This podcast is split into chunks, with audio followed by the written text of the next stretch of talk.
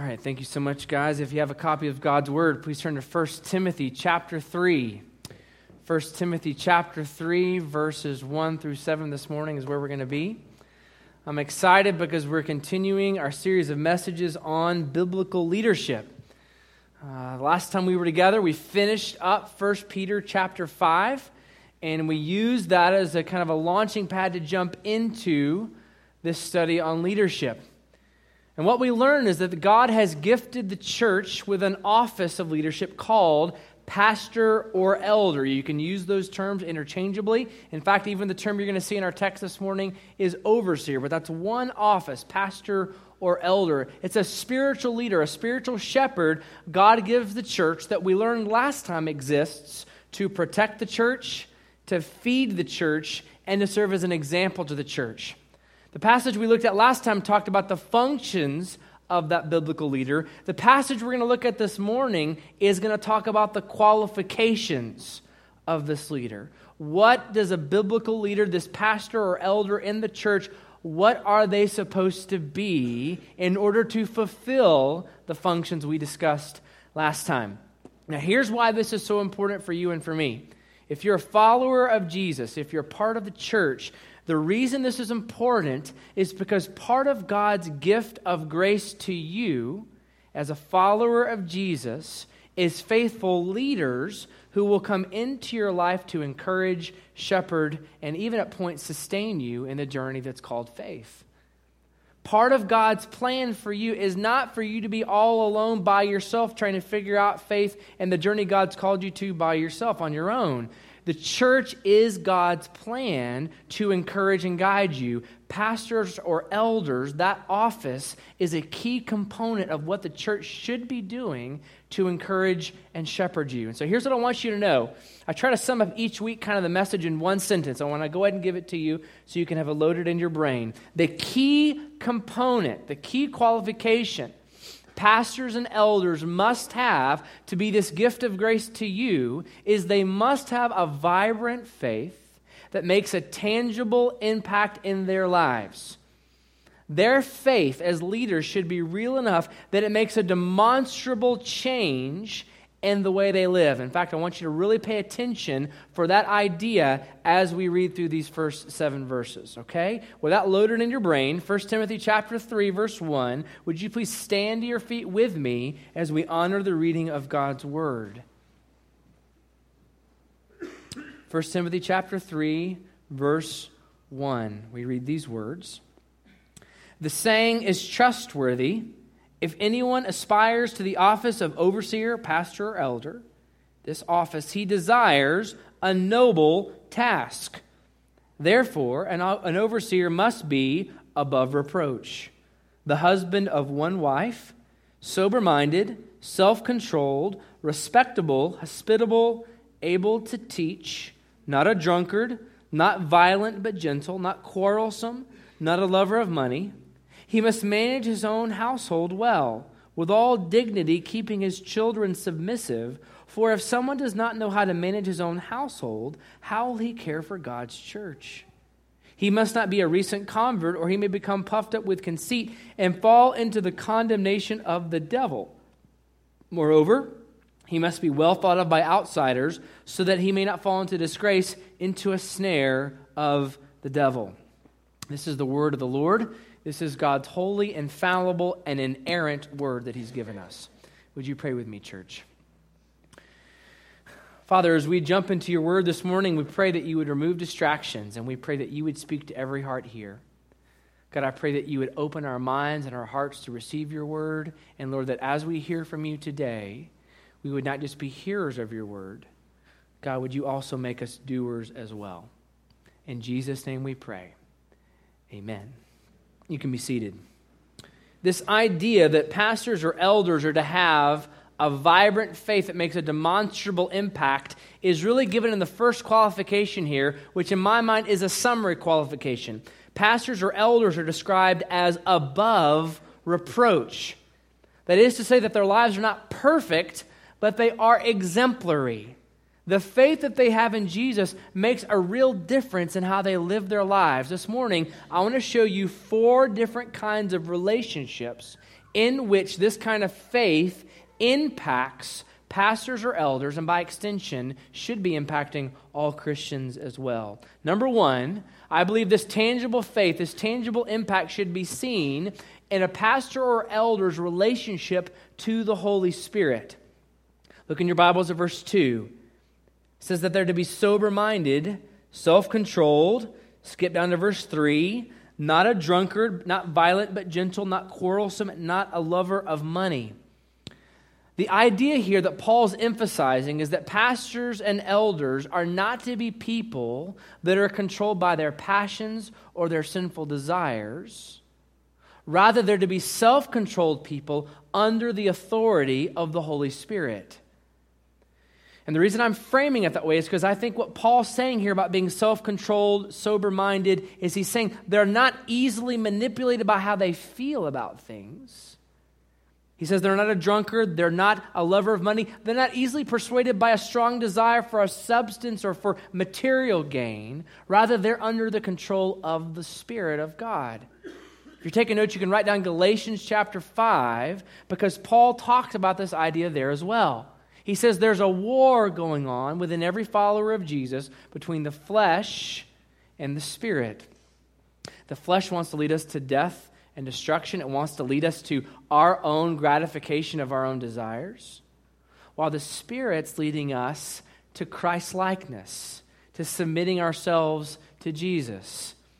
And so, really, what Paul's saying about pastors and elders is there to be people who put the Holy Spirit in the driver's seat of their lives the way that pastors and elders should have a visible kind of extension of their faith in their lives on a day to day basis is that the Spirit of God is in control of them. Not 100% of the time, not perfectly, but in an exemplary way, they exhibit a control from the Holy Spirit. When Shelly and I were dating and moving into engaged life, one of the areas that I saw quickly could potentially ruin our marriage was driving together. Can I get an amen out there? Uh, men and women have very different views about driving. In fact, I mentioned this in the first service, and people in the second service stopped me and told before we came in here. I had somebody stop me in the hallway and tell me that their life group started by talking about all of their worst experiences driving together as husbands and wives. One of the things that we figured out early on in our relationship is that there were certain situations that we shouldn't put each other in if we were going to avoid having a fight.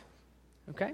Is that reasonable wisdom, right? You know what situations to avoid. So, what we realized when we go to see my parents in Memphis, Memphis can be particularly confusing with interstate system, right? Trying to get around. And so we would get in there, and if Shelly happened to be the one driving, I'm barking stuff at her, and she's not happy about it, and we're trying to get around. And so, what we decided to do was we would pull over in West Memphis, Arkansas. Does anybody know where that is? Some of y'all know where West Memphis, Arkansas is. We would get off Interstate 40 We'd find a gas station, we would switch places, and I would be the one to drive in Memphis. And it was an historic victory for men everywhere. I'm kidding. I'm kidding. No, my wife's sitting right here. I asked her permission to share this illustration because at the bottom line, she said, That's your hometown. You're from there. You know how to get around. You drive there. She was, in some sense, men saying, Right, honey, you're probably the better driver when it comes to Memphis. That's not the case all the time, I assure you, but in my hometown it was true. What I believe this passage of Scripture is saying is that you and I put the Holy Spirit in the driver's seat of our lives when we believe that what Jesus offers us is better than what sin offers us. The reason we let the Holy Spirit control us, drive. We don't give in to sin and rather die to ourselves and submit to what Christ calls us to. That could be guys not going places on the internet we know we shouldn't go. That could be not wanting, not keeping ourselves from having the last word in a fight or argument, especially if you're driving in the car. What keeps us from giving in, not giving in to sin and rather submitting to the Spirit and being obedient? It's because I believe that what Jesus has for me is better than what my flesh offers me. Let me just press into this just a little bit more because I know this can be challenging because it's like in the moment, how do I consistently let the Holy Spirit lead me rather than my flesh? Here's the key I found in my life personally. The key to consistently believing that Jesus is better than my sin is growing in my gratitude of grace. The key for me personally, that's helped me tremendously figure out how to consistently believe that Christ and what he offers me in obedience and dying to myself is better than sin, is growing in my thankfulness for what Jesus has done for me. Because let's just be honest sin is fun. I know pastors aren't supposed to say that, but it's true. Sin in the moment is a lot of fun. And I think we've done people a disservice by saying, well, don't taste, don't touch, don't look at that. That's no fun at all. You don't want any part of that. No, actually, it is fun. The problem is it's fun in the moment. It gives me instant gratification, but in the end, it destroys me. It's a form of pleasure, but it's a form of pleasure that kills my soul.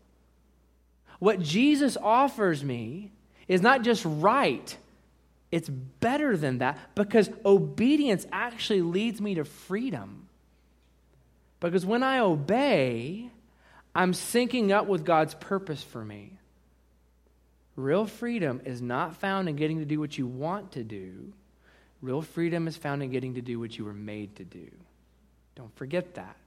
You were made to live for the praise and glory of God. And when I die to myself and don't click on that place that I know I shouldn't go on my phone or the internet and instead obey Christ, what I'm doing is I'm living a life of obedience that connects me to freedom and joy. Here's the reason this is important for us as a church.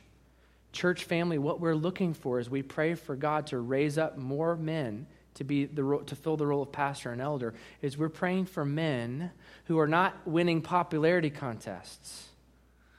We're not looking for guys that are the coolest people to hang out with. We're looking for people who have a sense in which they're surrendered to the work of the Spirit in their lives.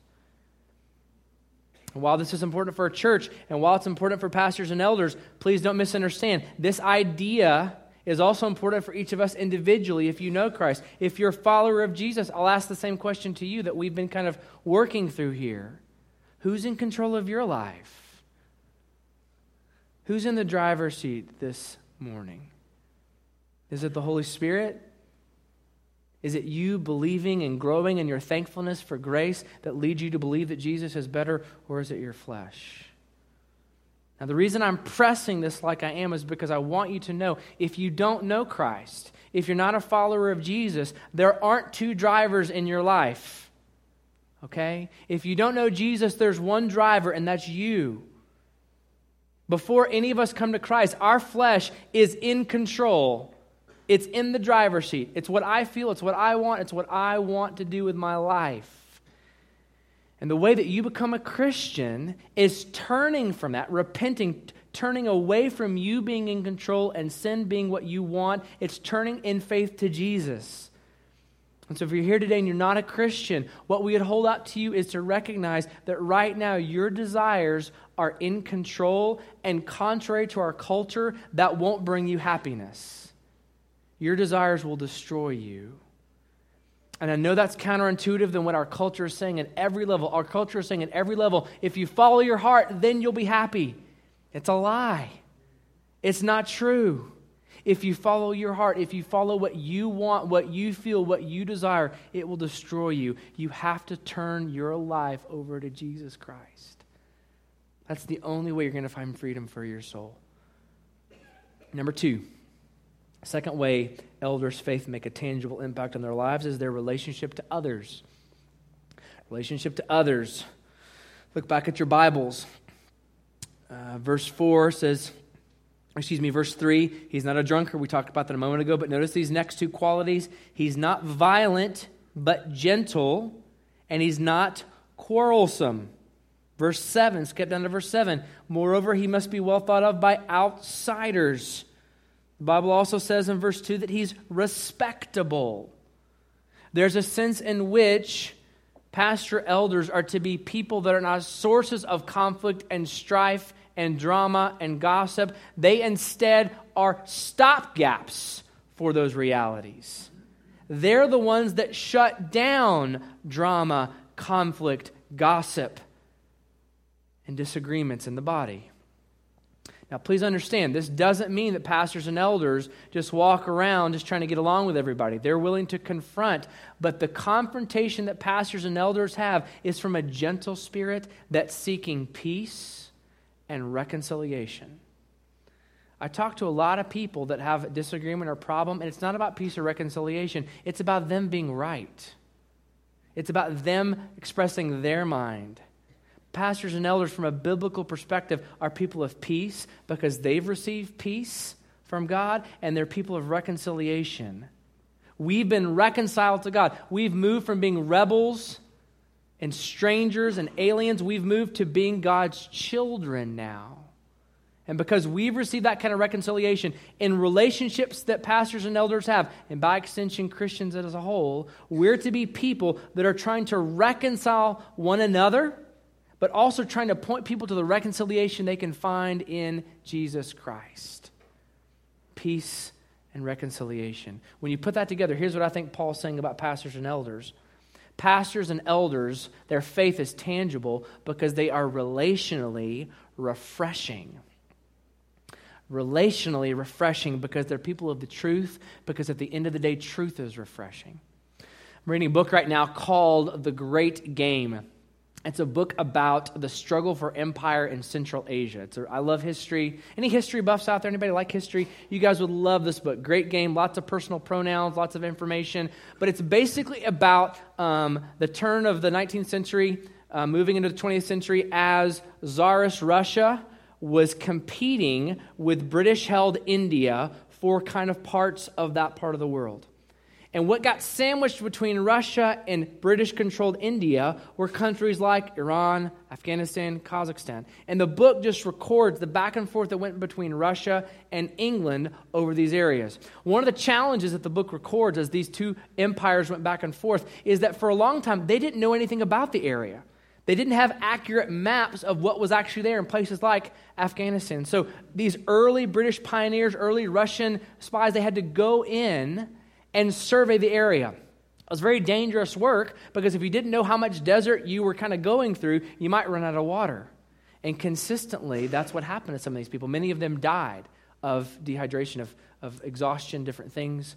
But one of the men that actually survived, he only survived by just a little bit, a couple hours more, he would have died, but he got to water, he got to safety. And he recorded in his memoirs why dying of dehydration is so painful. And he said this he said, It's so painful because with every single breath, with every single lick of your tongue, with every single gulp that you take, you experience excruciating pain. Because your body was meant to operate with water. You need it to survive. And when I read that, I thought that is such a perfect picture of the spiritual landscape as well. The world we live in is a hostile, cold, lifeless desert and people are going to and fro from this life, trying to find places of life, trying to find places of significance, but they can't find it. And what Christians are supposed to be, and especially uh, elders, as we hold them to a higher standard, they're to be people who are offering cold cups of spiritual water to dry and thirsty souls. And so when Paul talks about them not being violent but gentle, not being quarrelsome, being respectable, they're to have this kind of relationship where they're known for being people of reconciliation and peace, both inside the church, but also notice verse 7 said, even outside the body. They're to have a reputation for being people that are bringing peace and reconciliation in the relationships they find themselves. So here's the point for us, church family. What we're looking for with pastors and elders, and by extension, their families, is we're looking for people who are not constantly the source of conflict and strife. We're looking for people who are constantly the ones that are bringing a stop to that. And by extension, I believe that what Paul's talking about is not just true for pastors and elders, it's also true for generally Christ, general Christians, everybody out there. So let me just ask you if you're a follower of Jesus, are you a person of peace and reconciliation? Would people around you that know you, coworkers, friends, family members, would people describe you as someone who's peaceable and focused on reconciliation? Let me tell you why this is so important. Because oftentimes the reason we're not peaceful externally, we're not focused on reconciliation in our relationships, is because we don't sense the peace of God within our hearts if anything, Christians should be the people of peace and reconciliation in this world because we have received that. We've received that in the most important relationship we have, our relationship with our Creator. And because we have that vertically, that should be manifesting itself in our lives in the horizontal relationships we have with other people as we operate as people of peace and reconciliation. Number three, pastors and elders are also exemplary. Their faith makes a tangible impact in their relationship with the home. Paul talks about the home in two kind of directions. He talks about marriage, husbands and wives, and he talks about parenting, the relationship between parents and children. In verse 2, he says, Therefore, an overseer must be above reproach, the husband of one wife. Now, full disclosure, this is one of the most controversial and hotly debated passages in the New Testament. Okay? So I'm stepping into a somewhat challenging position, but I want to be clear with you about what I believe this passage teaches. Um, I do think that at the baseline, what this passage is saying is that pastors and elders shouldn't be polygamists. Okay? It's absolutely saying that pastors should be the husband of one woman at one time. Polygamy was an issue then, not so much an issue today in our state, different states where it's a bigger issue, but not here in Missouri. But that is something that he's saying. The debate comes as to whether that Paul is talking about the issue of divorce. Is he saying that divorced men are suddenly unqualified for the position of pastor or elder? Here, let me tell you what I believe, and I'm going to share my heart with you, okay? I do believe the office of pastor should be reserved for men that have not been divorced. And I want to be clear with you about why I'm saying that because I know as soon as those words come out of my mouth, some of you have been divorced. Some of you have served as pastors and you're divorced. I would quickly add that I believe every local church is autonomous and I respect local church autonomy in making decisions about who their pastor should and shouldn't be. But for me personally, I do believe this office should be reserved for men who have not been divorced, and I'll tell you why. Every person I've talked to that's been through the pain of divorce would say they don't want anyone else to go through that as well. I've not met a person that's walked through the pain and trial of divorce that wouldn't say, I don't want anyone else to go through that. I believe the reason pastor elder is reserved for this kind of position is because God is trying to say to sweet people, don't go down that road. Now, I know some of you didn't choose that road. Some of you had that road chosen for you. But I know none of you that have been through that would want somebody else to go through that. I believe what Paul's saying here is preventative medicine to others who might be considering that. Because let's just be honest, divorce has become easy in our culture. It's very easy to do that, and it's almost become the norm. The church is meant to push back against that and say, no. Pastors for years have not talked about this because many of you have been through the pain of that situation for fear of hurting you. I'm not going to hold back from you. When the text brings it up, I'm going to talk about it. I want to share my heart with you. I want you to know this is not punitive. This is not some scarlet letter that means if you've been divorced, you can never do anything for the kingdom of God. That is not the case.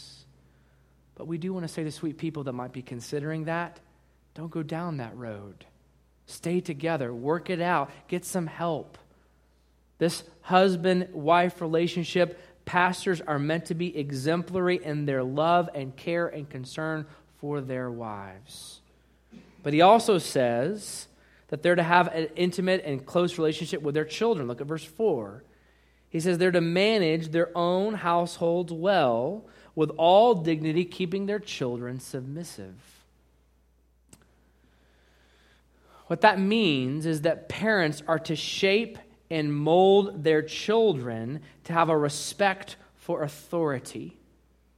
Parents, one of the most important things you are doing with your kids is you are shaping a view of authority in them that will translate to their view of authority in other parts of their lives.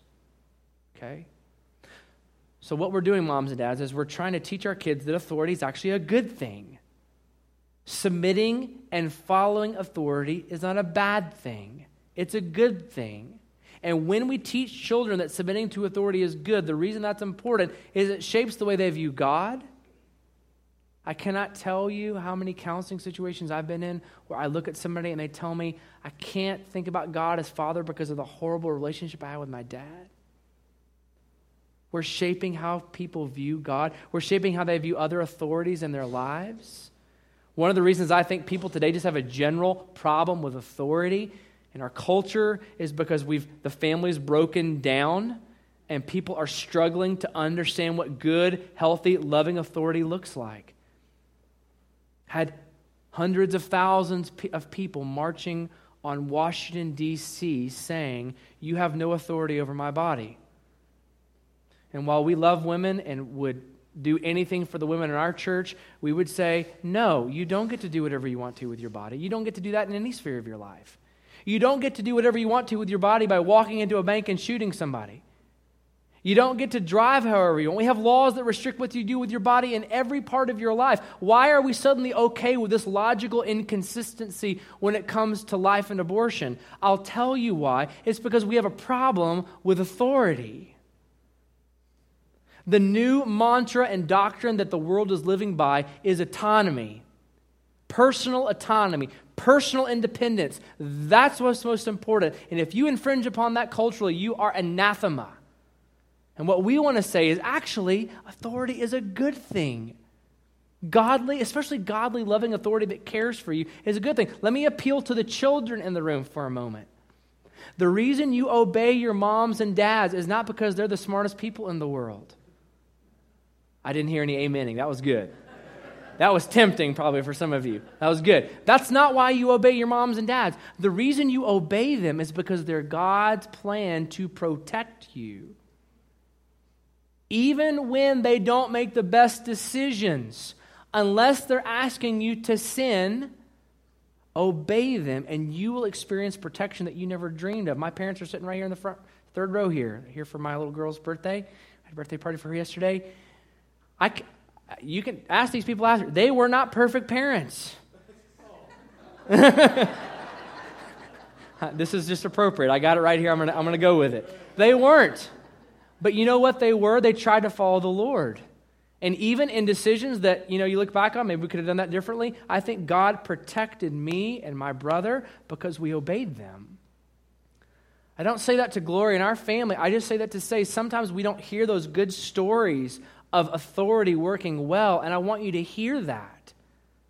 Biblical authority in the home is meant to protect you and help you. So here's the point. Okay, let me just try to land the plane on this. Here's the point I think Paul's making pastors and elders are meant to be men who are consistent publicly in who they are, and they are consistent privately in who they are.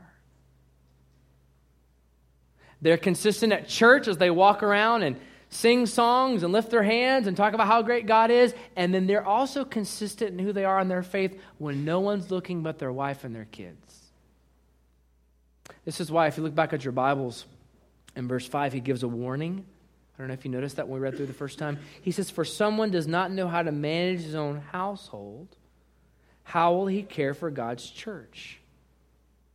Let me tell you what that means. He's saying if a pastor elder can't lead people at home, he's not consistent in who he is at home, how is he going to lead public with all these other people?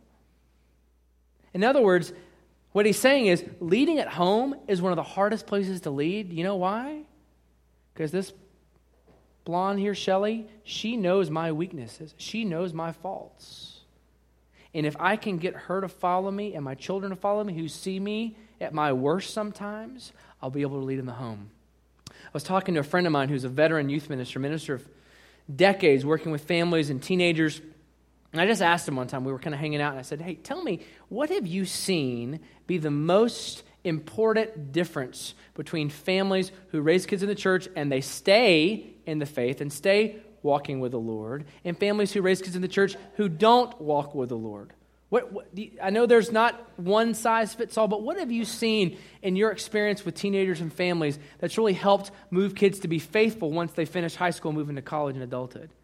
And without missing a beat, he looked at me and said, Spencer, the families who were consistent in their public life and in their private life shaped those kids in a way that made a difference.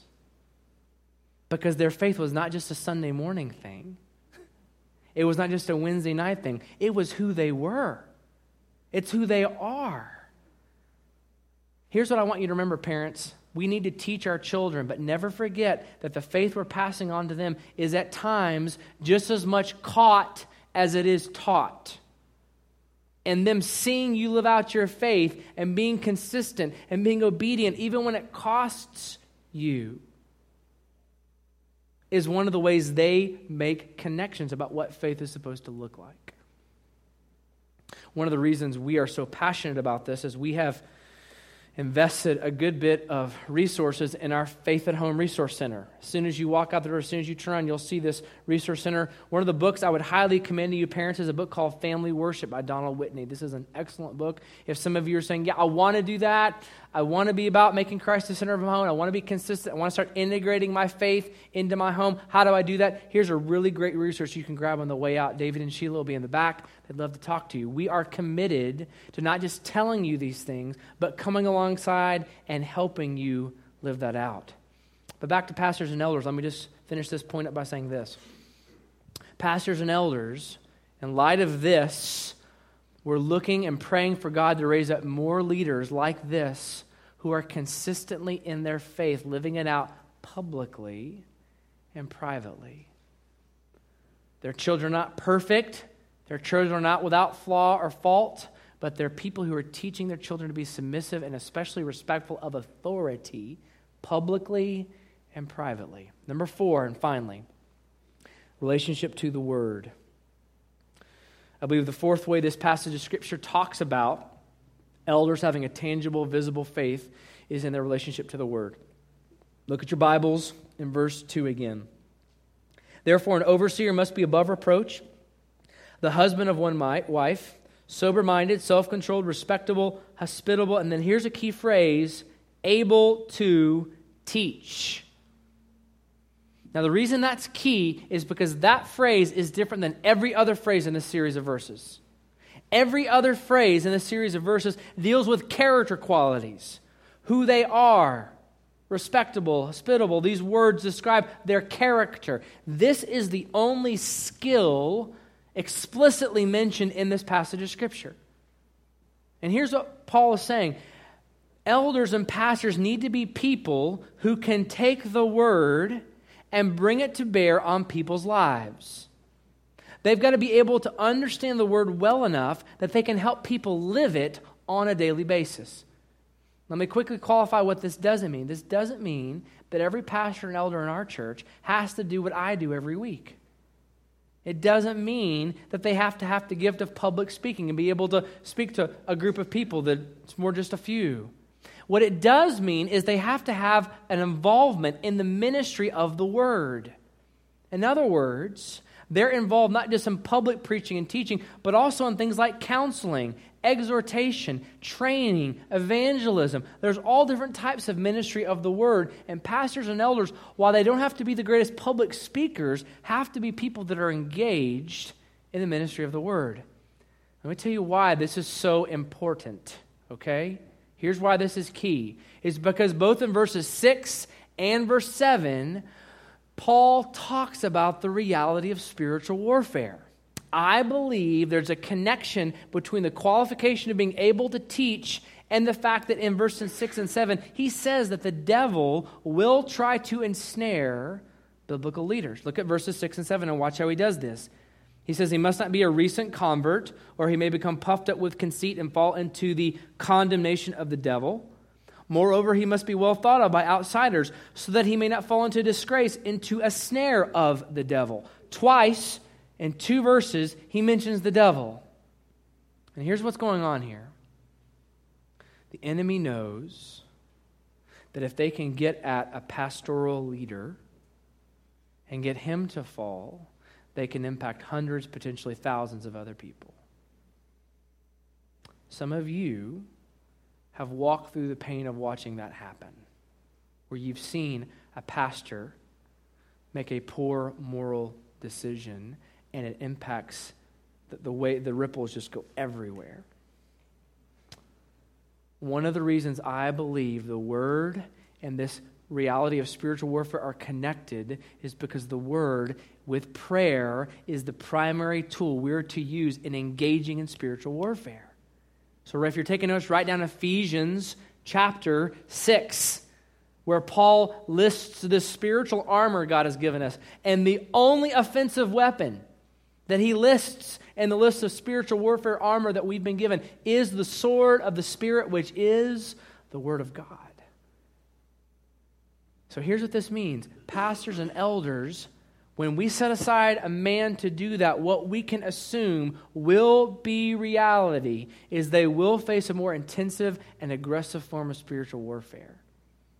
And because of that, they have to be people who can handle the word, not just for other people, but in their own lives. So here's the point I think Paul is making about elders and pastors their faith is to make a tangible impact in their lives because they're to be a conduit for the Word of God. They're to be a bridge from the sustenance and life giving source of truth that is the Bible into people's hearts. So think of an aqueduct, think of a bridge, think of some kind of electrical conduit. What's it doing? It's taking some source of power or life from one location and it's moving it to another. Pastors and elders are meant to be that conduit of life, moving the source of power, which is the word, from the truth that's here into people's hearts. The Word is the spiritual change agent God uses to change our hearts, to reset our affections, to move us closer in our walk with the Lord. The Word is what He uses, and so pastors and elders have to be skilled in handling that. So, church, as we apply this together to our lives, what we're looking for is we're looking for men who don't just have a lot of knowledge about the word, understand every little fact and detail, but people who are able to take this and relationally pour it into people's lives. That's what we're looking for. We're praying for that kind of reality. One of the ways that God has called pastors and elders to minister the word is through the meal called the Lord's Supper. We're going to observe that this morning. The Lord's Supper is a meal God's given us to give us a visible physical, tangible reminder of what he's done for us. He's entrusted this to the church to distribute as a way of really recommitting ourselves to Christ. If you think about the two ordinances of the church, baptism and the Lord's Supper, baptism is kind of your wedding ceremony. It's you declaring your love for Christ. The Lord's Supper, in many ways, is your recommitment of your vows. It's your time to recommit yourself to Christ. One of the things I mentioned a moment ago was that uh, one of the ways we set our affections toward Jesus is by growing in our gracious, our growing in our gratitude for grace. One of the ways that you can really effectively use this time is to pray and to think about how thankful you are that God did not give you what you deserve. I want to be clear this meal uh, that we're about to take is only for believers, it's only for followers of Jesus. So if you're not a Christian, we're really glad that you're here, but we're going to ask you not to take this with us. And it's not because we don't love you, it's because we do. We believe this is here for people who are remembering the fact that God saved them. If you've never been saved from your sin, you can't remember that. So instead of taking this meal with us, what we'd encourage you to do if you're not a Christian is still to participate, but to, to look and to watch what's happening so you can consider the claims of Christ. Some of you know that you need to cross the line of faith and give your life to Jesus. You haven't done that yet. Use this time as we take this meal together to be a time of remembrance. As we do this, I'd also encourage you pray that our church would train and raise up men whose faith makes a tangible impact in their lives. Would you pray with me, church?